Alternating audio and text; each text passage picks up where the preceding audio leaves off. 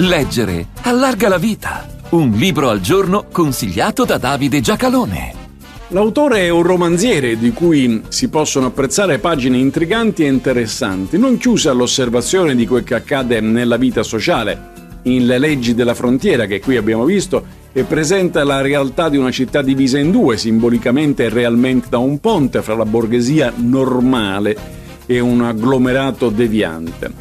Ma concentrate sugli aspetti umani, sulla vicenda personale dei protagonisti.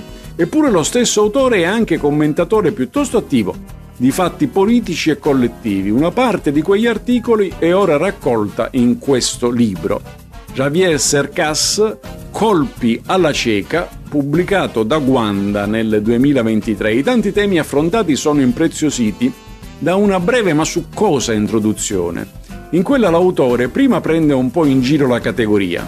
Nella mia ingenuità provinciale, iconoclastica, sargastica e un po' petulante, scrive: Un intellettuale per me era uno scrittore che invece di prendere sul serio il proprio lavoro, prendeva sul serio se stesso e che, invece di accontentarsi di parlare di ciò che sapeva, parlava di ciò che non sapeva e per di più lo faceva quasi sempre con una autorità magniloquente da pulpito, trasformato, spesso per interesse personale o professionale, altre volte per semplice docilità, o posa in acritica cinghia di trasmissione di slogan di partito o in propagatore di idee e ideologie insensate. Insomma, l'intellettuale come una mescola insalubre di esibizionista, di arrampicatore e di ciò che in Italia si chiama tuttologo.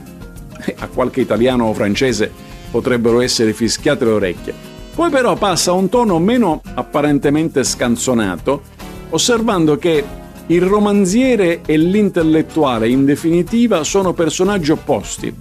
Il romanziere non dice mai né sì né no, perché lo strumento essenziale del romanzo è l'ironia e come osservò Thomas Mann, l'ironia non consiste nel dire né questo né quello, ma questo è quello al contempo. L'intellettuale invece, come il cittadino, prima o poi è costretto a dire sì o no, il che forse può valere per tutti o per tutti allo stesso modo, non è detto, ma è una chiave interessante per leggere le prose degli uni e degli altri, a cominciare da quelle di Sercas, naturalmente. Javier Sercas, colpi alla cieca, buone pagine a tutti.